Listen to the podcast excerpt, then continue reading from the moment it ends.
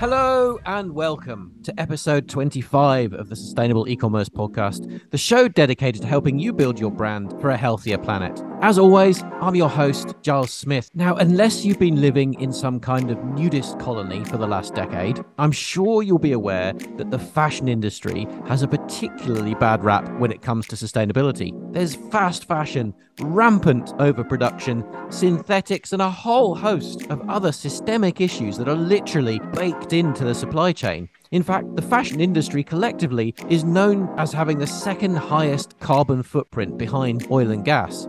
But of course, there are brands out there trying to change all that, and my guest today is an absolute champion for the cause. Zoltan Csaki is co founder of Sydney based fashion brand Citizen Wolf, and their mission, literally stated, is to unfuck the fashion industry. As you'll see, they've recognised that overproduction is one of the biggest problems in the industry as a whole, and over the past few years have been building out a new model for the industry based on a new take on made to order. But with organic fabrics, carbon positive production, free repairs for life, and now a fully circular product life cycle, they are literally setting a new standard for sustainability in fashion. In my opinion, all of this makes them one of the most groundbreaking brands in the last decade, and it was an absolute thrill to catch up with Zoltan. So, with that, let's start the show.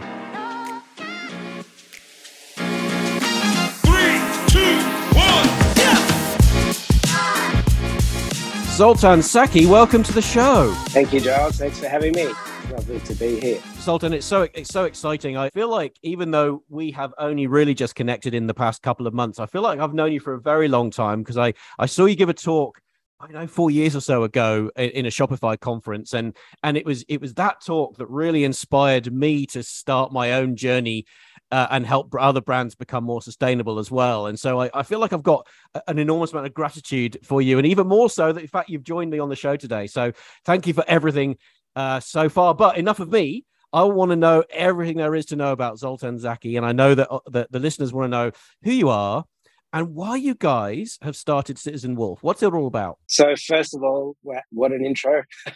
Thank you. Um, that, that's very kind, and, and I'm glad that I was a little, you know, some small part of the catalyst that led you down the journey that you're on. That's that's really amazing.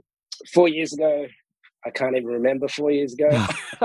I was a different person. Yeah, BC before COVID. That too. Certainly, Citizen Wolf was a different beast back then as well. But um, you know, I'm always I'm always honored when anybody gives me the opportunity to talk about what we do, why we do, and, and our journey. So so thanks. Yeah, my name's Zoltan, I'm one of the co-founders here at Citizen Wolf. We're a Sydney-based fashion technology startup, and we sit really at the intersection of fashion, sustainability, and technology. Our mission is to re-engineer the way clothes are made at scale to save our planet. And the reason, I guess, that we exist is to validate beyond a shadow of a doubt a new system for the fashion industry. Because our belief is quite simply that we cannot solve climate change without changing the way fashion exists or is made. In that fashion as an industry is an incredibly large part of the climate problem. You probably know, everybody knows, everybody might have heard this, but you know, it's the second most polluting uh, industry in the world after oil and gas. Um, it's it's got incredible scale all around the world, and, and as a result, it is responsible for, for quite a lot of bad in the world. And quite simply, that's down to the fact that a lot of the industry is based on guessing. You know, like lots, trillions of dollars of purchasing decisions every year are based on guesses. And the reality is, nobody can predict the future. And it's high time that we moved away from guessing as a, as the bedrock of making of making production decisions because what guessing or what trying to guess what the consumer might want in one month, three months, six months, however long down the track, what that results in is incredible waste. So, like the fashion industry is defined by overproduction. Again, you might have heard this stat, but it bears repeating because it's so frightening in that one in three pieces of clothing made every year goes to landfill unsold, right? It's it's incredible when you think about it. And you know, somewhere in the region of hundred billion garments are made every year. roughly 30 billion garments. Think about all the input costs. Think about the water to grow the cotton if it's made of cotton, or the oil that gets mm. extracted mm. to make the polyester, let alone the labor and the freight and the lights in the shops and all the rest of it, right? You think about all those input costs just to plow it straight back into the ground. It's it's just disgusting, right? So like, but mass production and overproduction, um, two sides of the same coin, it is really the sacred cow at the heart of the industry that nobody is talking about. And so here at Citizen Wolf, we have taken it upon ourselves to, as I said, validate an entirely new way of working, which is made to order at scale. And we layer on custom fit through some technology that we built called Magic Fit. Really is a Trojan horse for, for the customer to get exactly what they want in terms of it's guaranteed to fit their body, yet understand that because it's being made for them, it's going to take a little longer. And so we're not just picking something off a off a shelf in a DC and sending it out. So that's Citizen Wolf in a nutshell. For anyone that's seen me talking around, uh, you know, messaging and, and all that sort of stuff, Citizen Wolf is certainly one of the brands that I talk about as being a, a leader in the space and actually leading the journey for us all to follow. And your mission as a purpose-driven brand I think is quoted as to unfuck the fashion industry, which which I think is quite interesting. But what does it really mean? Like is it is it simply the overproduction you were just talking about or does it go broader than that? It starts with overproduction and, and probably ends there with us too but you know fashion is an incredibly destructive industry all around. You don't have to try very hard to find numerous innumerable examples of slavery modern slavery within the fashion supply chain. So there's an incredibly large ethics issue which got a lot of air through the probably 90s and 2000s, you know, with Nike and all the rest of it. And it's kind of dropped out to a degree and been replaced with sustainability. And I think many people, consumers, as well as people perhaps in the industry, do end up conflating ethics and sustainability. And like, I understand why. I don't think it's correct, but I actually understand why because I also don't think it's feasible to say, well, we're an ethical brand, but we don't give a shit about the planet. Mm. Or we care deeply about the planet, but we're going to screw the workers uh, anyway because who cares? And that's how fashion's done. You know, so I, I really do think that ethics and sustainability are, two sides of the same coin, and I don't think you should have or can have really one without the other. So. Look, I think the biggest problem in fashion is overproduction, and it's a it's a systems issue. You know, it's the you you go to fashion school, you graduate. If you want to start your own label, you the default is oh, I'm going to go offshore and and I'm going to have to make it in in bulk, and I'm going to do standard standard size breaks, and I'm I'm certainly probably going to have to make more than I want to, but that's the minimum at the factory. And that's in a way I get lower unit prices, and and like I'll just I'll figure out the sales a bit later, you know, and and that's the inherent problem. The default is mass production but the default is waste as well because as i said even the even the best laid plans will never correlate to the reality mm. of the market you know mm. and so what we do at citizen wolf is by contrast it's very very very simple like it's radically simple when you think about it and that is simply we ask people what they want and then we go and make it for them so we don't make anything until we get paid we don't make anything until that thing has a home or ready to go to. And because we ask exactly what they want and, and we're a custom brand, so we can give them exactly what they want, the result is the clothes that we make end up having a different place in people's wardrobes than things that they bought off the rack. So we know from our customers that when something fits better, you wear it more often because it makes you feel good. When you wear something more often, you love it more, when you love something, rather than rush to replace it, you actually want to just elongate the life of that thing for, for as long as possible. So we do free repairs for life. It's a shit business decision, but it's the right thing to do for the planet and it's the right thing to do for, for the customer. And so people end up having a different emotional relationship with our clothes than they do with something else that they've bought off the rack. And mm. that's not unique to Citizen Wolf. It's just part of when you when you've had something made for you when it's made to fit your body, when you've decided the color and the fabric, let alone maybe tweak some details on the style to make it shorter or longer, or I want seven eight sleeves, not three quarter sleeves, whatever. You know, we literally just ask people what they want to do and then we go and make it.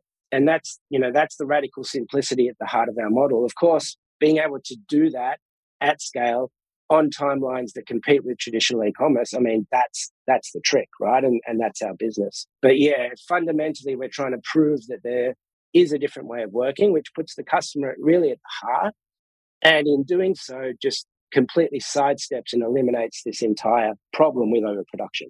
Yeah. So what you've really done is you, you you're sort of bringing mass customization to the everyday garment industry i suppose i mean obviously there's been you know the, the, concept of, of of custom clothing has been around since year dot with you know formal wear and suits and bridal and you know all the, all the rest of that sort of stuff but what you've really done is you're you, you've leveraged uh, your own proprietary technology to make that very simple as an online purchasing process.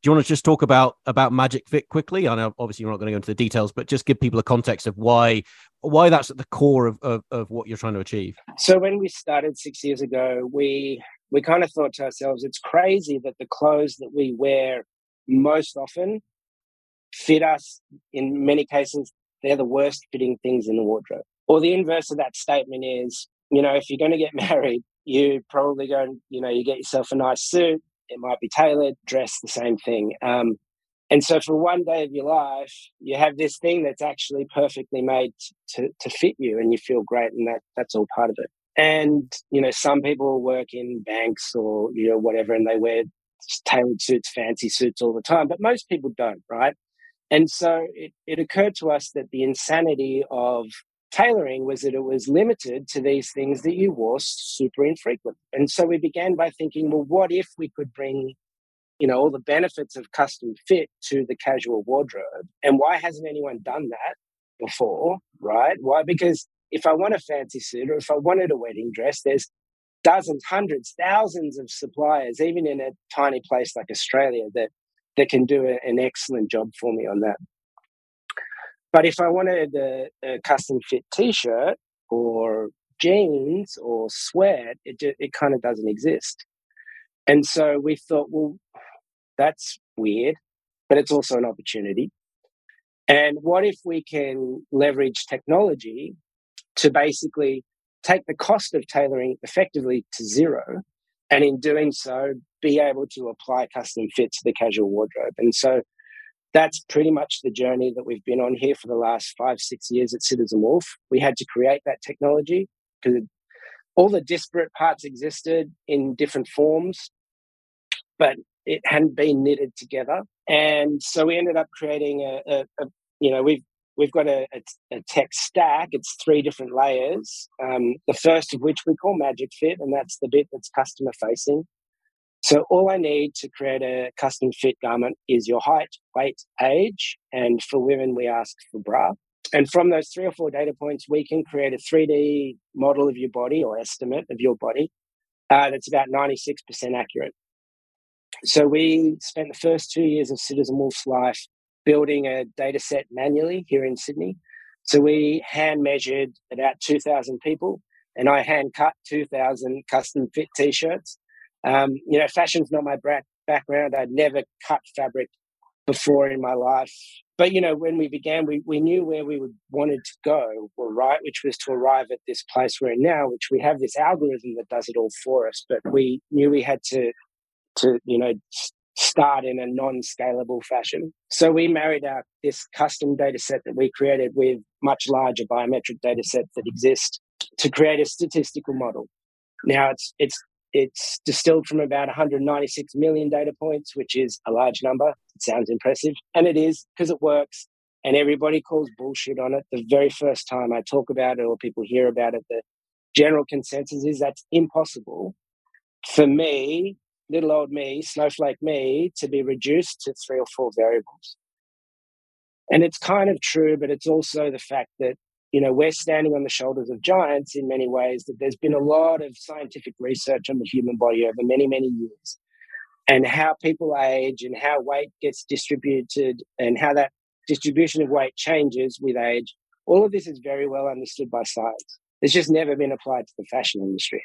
So, yeah, we created the Magic Fit data uh, algorithm. We also asked for you to tell us what you know about your body because You know, you grow up, you get to be an adult. If you've got a long torso, you know you've got a long torso, right? Because you've been told it probably since you were three years old. Or the same if you've got long legs or broad shoulders or whatever. And so we ask people to, to explain their body to us in natural language, in English, just, and just tell us what makes you special. And that allows us to shift the statistical model to be more accurate than it otherwise would be. So that's really important. So that's the first layer of the tech stack. Then we built what we call Garment OS, which is the software that basically takes that 3D model of your body and turns it into a custom fit pattern. And it's also all the production um, and the process software that runs the factory. And then the final part of the tech stack is the hardware itself, which is what we call our factory. So we created our own factory here in Sydney because we couldn't find somebody in the industry that in the supply chain, sorry, that wanted to change the way that they worked. Because if I want to make 100 t-shirts or better 500 t-shirts or even better 5,000 t-shirts, it's really easy to get that mm. solved, even in Australia right? There's still plenty of people that will happily do that for you. But nobody that we spoke to wanted to work in a made to order, you know, model, let alone the custom fit, which we were handling. But no factory wanted to change the way they worked. So we kind of like, we knocked our head against the wall for a couple of years. And then in the end, it was just, it felt like the easiest decision was to create our own factory. Mm. So that's what we did. I think if I knew then what I know now about running a factory, I wouldn't have like rushed so heavily and quickly into that decision. Because you know it's a radically different business, and unlike other fashion businesses, you know we keep we hold a lot of headcount in the factory and, and yeah. things like that. So, you know, it is it is we're actually a really different configuration than, than most fashion businesses. Um, so anyway, the factory is the, the third and final part of the tech stack, and and we created it from scratch here in Sydney to work in a made to order model, like a single piece production model. It's not rocket science because we still have seamstresses and they still sew garments uh, like they do in any factory around the world. The distinction is mostly one seamstress will take one garment from start to finish all the way through the different machines needed to make that thing. That's obviously not how it works when you're on a mass production line. Yeah, I mean, you say it's not rocket science, but it sounds pretty rocket sciencey to me. I've got I've, I've got to be honest. Looking, I, don't know a huge amount, necessarily nowhere near as much as you about the fashion industry. But what I do know is that what you just described does sound like literally reinventing the wheel for the benefit of humanity, uh, which and and the environment we live in. And and so I mean, amazing. So many things I want to unpick about that. But obviously, the essence of what you just said is you're using a very cool set of technology stacks to solve the problem of overproduction, rampant overproduction in the fashion industry, which is cool. But I know you guys don't stop there, and I want to get to uh, you know circularity in your business model in a moment. But before I do, I, uh, as a sort of way into that, I want to take a step back to something you said earlier. You know, you were talking about the horrific numbers of garments, 30 billion garments a year that end up simply unsold in landfill. You know, with recycling sort of a thing, I mean, we've had 30 years to develop recycling systems in the world. Why is it that so many of those just end up in landfill and they don't go to some sort of recycling center or don't get reclaimed by the manufacturer to put back into the system? What's what's the story there? It's a very complex answer. I think there are different reasons probably for different brands, but certainly cost is one of them. You know, it's often more expensive to figure out what to do with something than to just throw it in the bin. So, like, pure economics plays a part.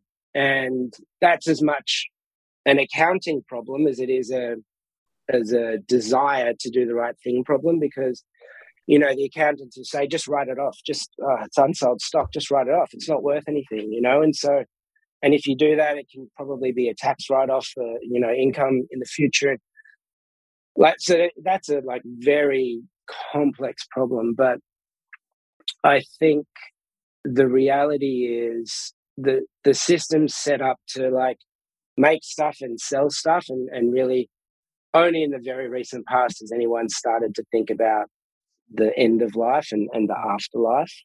And you know this idea of circularity is is quite a new uh, phenomenon you know and we're really at the beginning, I think, of we as in the, the species, the human species, we're at the beginning of that journey of trying to understand and rewire how the world works so that it, it is more circular and it is less destructive on the mm. whole.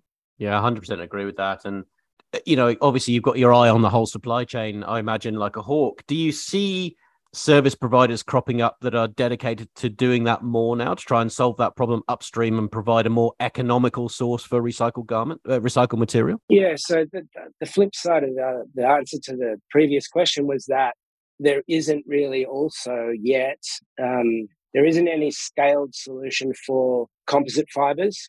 So a lot of the stuff that we wear, not from Citizen Wolf, because we only use natural fibers, but a lot of the stuff you might buy from other brands are sort of cotton poly blends and things mm. like that. And once those yarns have been blended, there isn't a good way to to recycle them yet.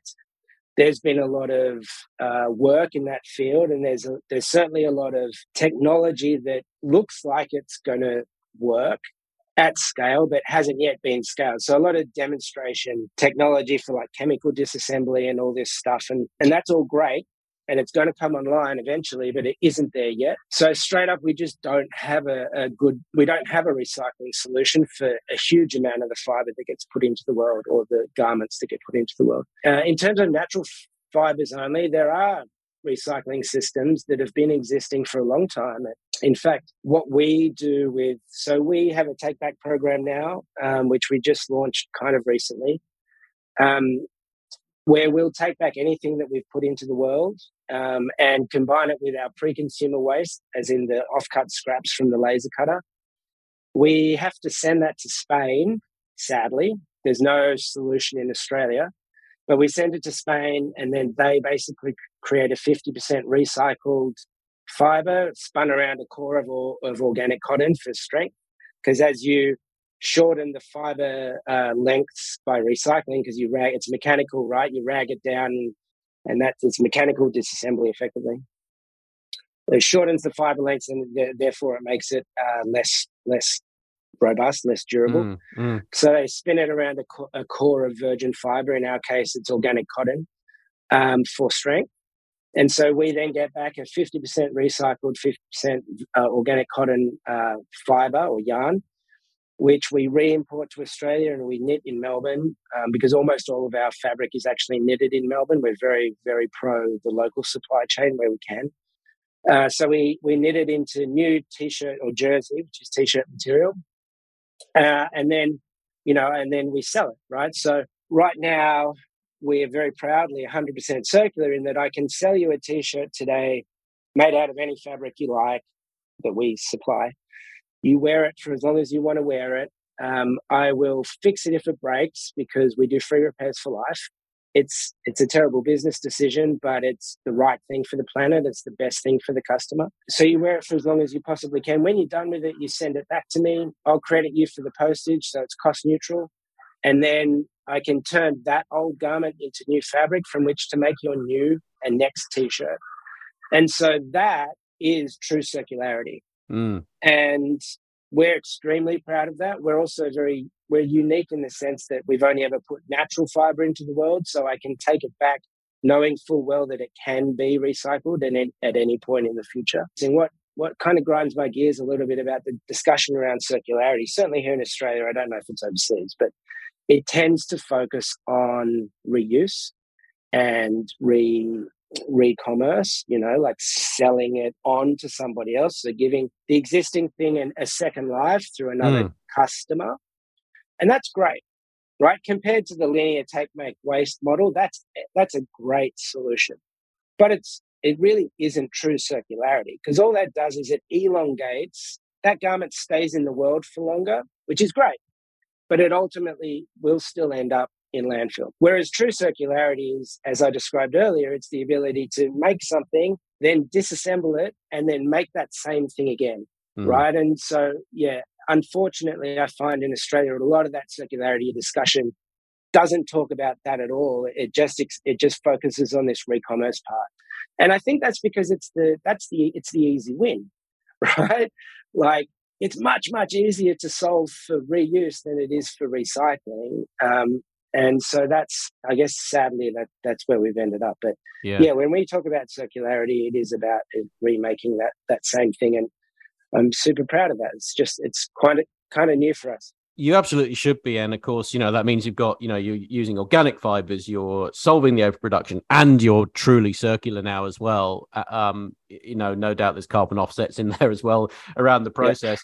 Yeah. So, congratulations on all three. You got you know really got one three of the pretty core central pillars, I would say, of of you know unfucking the fashion industry right there. It bakes my noodle, to be honest, that the recycling systems, techniques, and processes that have been in place for natural fibers for a long time, that we don't have any of those facilities here in Australia, that you have to ship it to Spain for goodness sake, which is literally about as far away from us as you can get. yeah, it is.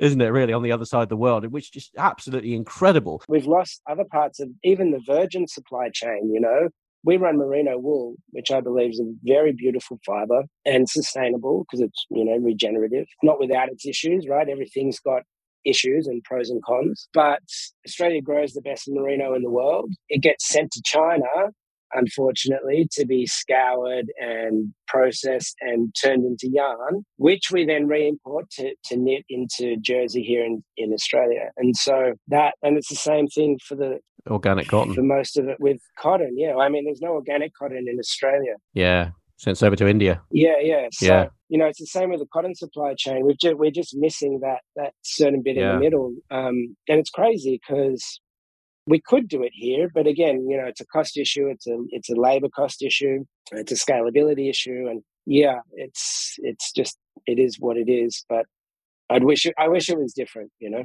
Yeah, absolutely. Well, I, I think it's time for a quick change of pace because we're getting through our time at a at a, an incredible rate. Although it's fascinating chatting about all these things. In terms of, I'd like to I'd like to just explore your uh, journey having built you know over the last six years having having built citizen wolf. Tell us a little bit about what the journeys look like and you know some of the some of the highs lows and biggest lessons that you've taken out of that you know brand building exercise that you've been on. It has really been a hard journey for us because from day one we've been trying to prove a new way of working right? It's one thing to just look at any business any industry and go oh yeah that's interesting but I think if I do something a little bit different here, and you know, maybe you're a really good operator, you can you can find your niche, make a decent business. But you know, we've we've been creating something that hadn't really existed before, and, and that's inherently difficult. In that, it risk is obviously a huge part of it, but failure is a huge part of it too. Um, but this is not this is my third startup, so I've failed twice previously um, for different reasons in different industries. But um, Citizen Wolf very much is, you know, from my personal perspective, the, in many ways, I guess the phoenix from the ashes of those mm. two failures. And I've certainly learned my lessons. Um, and and I can bring those experiences into Citizen Wolf. But you know, notwithstanding that, there were many times in the past, uh, you know, over the years, where it was on the precipice of of not working or not continuing um, you know and there's it's so complex. There's so many things to talk about um, yeah. but you know money funding is in, incredibly difficult but important you know? Mm. innovation costs money um, and you have to have people that believe in you you know? You have to be yeah. you have to be able to con- to sell the dream to to customers, to employees, to investors. And I think that's the one thing that I've certainly got better at over the years because it's it's you know I'm in that fortunate position now where we still talk about vision and you know there's still a disconnect from from our ultimate goal perhaps and what you see before you right now but it, it's a it's it's um it's not like it used to be, I suppose. Yeah. You know, in that yeah. we, we can point to, well, we've done this and we've done that and we know it works and we've got the cogs under control.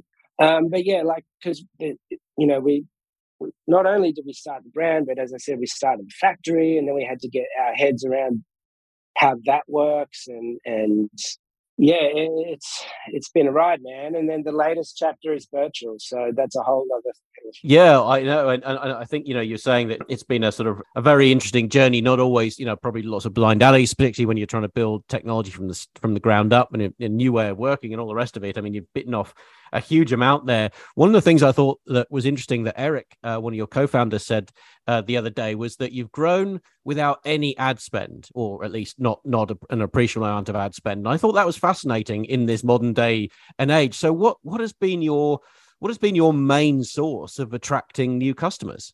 so let me qualify that. We've we grew 30% last year without any more ad spend. So we do we do spend okay. on ads. We're not um, we're not unfortunately that amazing. You know, we're not supreme. I guess um, there are other examples too where people grow, you know, phenomenally w- without traditional advertising. You know, we do performance marketing. Um, we're not really big enough to do anything else. You know, we don't do billboards and brand and that kind of stuff. Yeah, yeah we do performance. You know, I'm happy to talk about that. That was, you know, that was some that was a learning experience that was quite difficult in that we got we outsourced it at the start and then ended up bringing it all in house because it it just it stopped working with this out of house solution. And I really think as a direct to consumer brand as well, you know, being able to acquire customers is by definition the core the core competency of the business and I think if you if you go down that path of outsourcing it, it's it just leads to to a grey area which is very hard to to predict. Um, so we went on an incredibly steep learning journey internally to to get across performance marketing. Not to say that we're very good at it, certainly not excellent at it, but we're good enough. But you know that that's something I guess to summarize or reduce that statement to like the thing that defines my outlook, and I would say Citizen Wolf more generally, is just the the approach of like how difficult can it be, you know, um, mm. how hard can it be? That's my bumper sticker. I always say, and to a fault, my my my approach is like, yeah, we can do that. Yeah, we can do that. Yeah, we can start a factory. Yeah, we can write the tech. Yeah, we can become performance marketers. And there's only so many hours in the day right? Which is which is the balance. Yeah. and so it, it's very hard to do everything well and i don't think we do i think we do very few things well. You know i think we do a lot of things well enough but not not great. Yeah, it is an interesting dynamic there you're talking about because I think a lot of um, founders and founders advisors, and honestly, me included, would say, you know, focus on what you're good at and leverage that to the to the billio and then what you're not necessarily good at and what isn't necessarily going to be a core competency outsource that to somebody that can do it better than you because they've got more time and they're specialists at it. And and quite openly i usually recommend people outsource things like facebook and google and that sort of stuff to an agency who's got the time and energy to keep up with the constant changes. I mean we all i'm not even going to talk about the debacle that some of those platforms have been in the last in the last 12 months. I think everybody listening is going to understand what i mean when i talk about that just briefly. But so, but you've taken the interesting challenge on board to bring all that in house, and so you what you've you, you actually developed out an ent- entire team as a marketing competency, in, you know, internally. Well, you know, we're we're twelve people full time now. Nine of those are in the factory. So everything else that Citizen Wolf does, says, puts out in the world, and stands for is really the result of just the three of us co-founders, and that's everything from like the emails to the website to the you know fundraising to the to the performance the performance marketing. Yeah. When do you sleep? Um look we we're getting much better at that. We you know we were seven days a week for the first few years. But look it's really just a function of focus you know? Like yeah. it's easy to i think it's easy to be busy and i'm guilty of this. It's easy to be busy. It's easy to keep busy. It's very hard to always be focusing on the number one thing or problem or the, re- the thing you should really be focusing on. To your point, you can get bogged down in the complexity of a system like Facebook, but you can also just say, look, let's just have a very simple top, middle, bottom of funnel structure and not try and reinvent the wheel and not try and swing for the fences and have a have a ROAS which is good enough, you know, if it's not setting the world on fire. And that I guess that's the approach that, that we've taken. You know, emails is the is the thing that consistently consistently performs for us. It's certainly our best channel, as it is most people. And then, you know, but we have to acquire customers as well. so that's where that's where the sort of the top of funnel ads come in. Um, Let me sort of open the door to wrapping up by saying what's next. You know, you guys have just had a tremendous equity crowd raising round uh, to raise a bunch of capital. What are you going to use that for, and and and what's on the horizon for the next couple of years for Citizen Wolf? Yeah, thanks. So we just just closed on Birchal a few weeks ago. We raised a million dollars, which is amazing, and um, we were very clear with what we said we would do with that money on Birchal, and that's three things. First of all, make more product because up until very recently, we really only had one product, which was the Magic Fit T-shirt. Uh, at the start of this year, we we sort of we launched polos for men and then later for women. And then just in winter, you know, a couple of months ago, we launched sweats for the first time, all based on the same Magic Fit inputs. And so the first thing we want to do with uh, with the money from Birchal is scale out product and make more of the things that our customers are already asking us to buy. And I'm on record in many places saying our, our North Star is denim jeans, right? Like custom fit jeans based on just your magic fit. I consider to be a game changer, and that's where we're ultimately aiming with Citizen Wolf as a brand, right? So that's number one. Number two is we need to scale out the factory to keep up with making all of those products because unlike other fashion brands where you're like, oh, let's go and make a jacket, let's find a factory that's good at making jackets and let's go there for our supply. We can't do that. So for us to make a jacket, it means we have to get across learning how to make a jacket. Right. Yeah. And like, so it goes back to that beginner's mind of like, okay, well, how hard can it be? Right. What machines do we need to buy? Do we need to find new seamstresses that have that capability? How can we make a jacket? Blah, blah, blah. So we have to go on that learning journey. So that's, that's quite an ask in the factory, right? And then, of course, we have to make it fast enough and, and blah, blah. So the second thing we're doing with the money is scaling out the factory. And then the third thing we're doing with the money is starting to sell internationally. Because yeah. the people that buy our product here at Citizen Wolf, these people exist all around the world. You know, we call them the impact shopper. They're the people that basically vote with their wallets for the world they want to see. I'm sure they're the same people that listen to this podcast. You know, they use thank you thank you soap. They buy who gives a crap toilet paper. They, from our research, the blokes wear RM Williams uh, boots and, and so on and so forth. So, like, we've got a pretty clear idea of who our customer is. Finally, five years in, we got there late, but but we're there now, and um, we know that that type of person exists all around the world. And frankly, what we've built here with Citizen Wolf, and uh, it is bigger than Australia, and obviously the opportunity is much bigger outside of Australia too. So so that's the third thing we're doing with the money. And that's starting to test international markets. Once we've found one that, that really works and it's resonating from a, an acquisition perspective, right? So once the marketing's working in a, in a new geography, then our ambition is to clone the factory that we've built here and build a second one in that place. Because it's always been important to us to use local labor with local fabrics for that local market. And so our, our sort of grand plan for Citizen Wolf is to have a series of micro factories around the world, one in each geography that we're selling into um, that, that run that model. And then the medium term, again, we were not shy about talking about this on Birchal. The medium term and long term opportunity is and always has been starting to license the technology that we've built and allowing other people in the industry to move to a made to order model because no matter how big Citizen Wolf grows, and I think, you know, it can go to the moon, so to speak, but fashion is one of the most fragmented businesses in the world. They're really, it's not a winner take all business. It's not like software. It's not like a lot of, a lot of other businesses. So even the hugest, largest fashion brands in the world there's not a single one that accounts for more than 2%, I believe, of the global um, fashion business, right? It's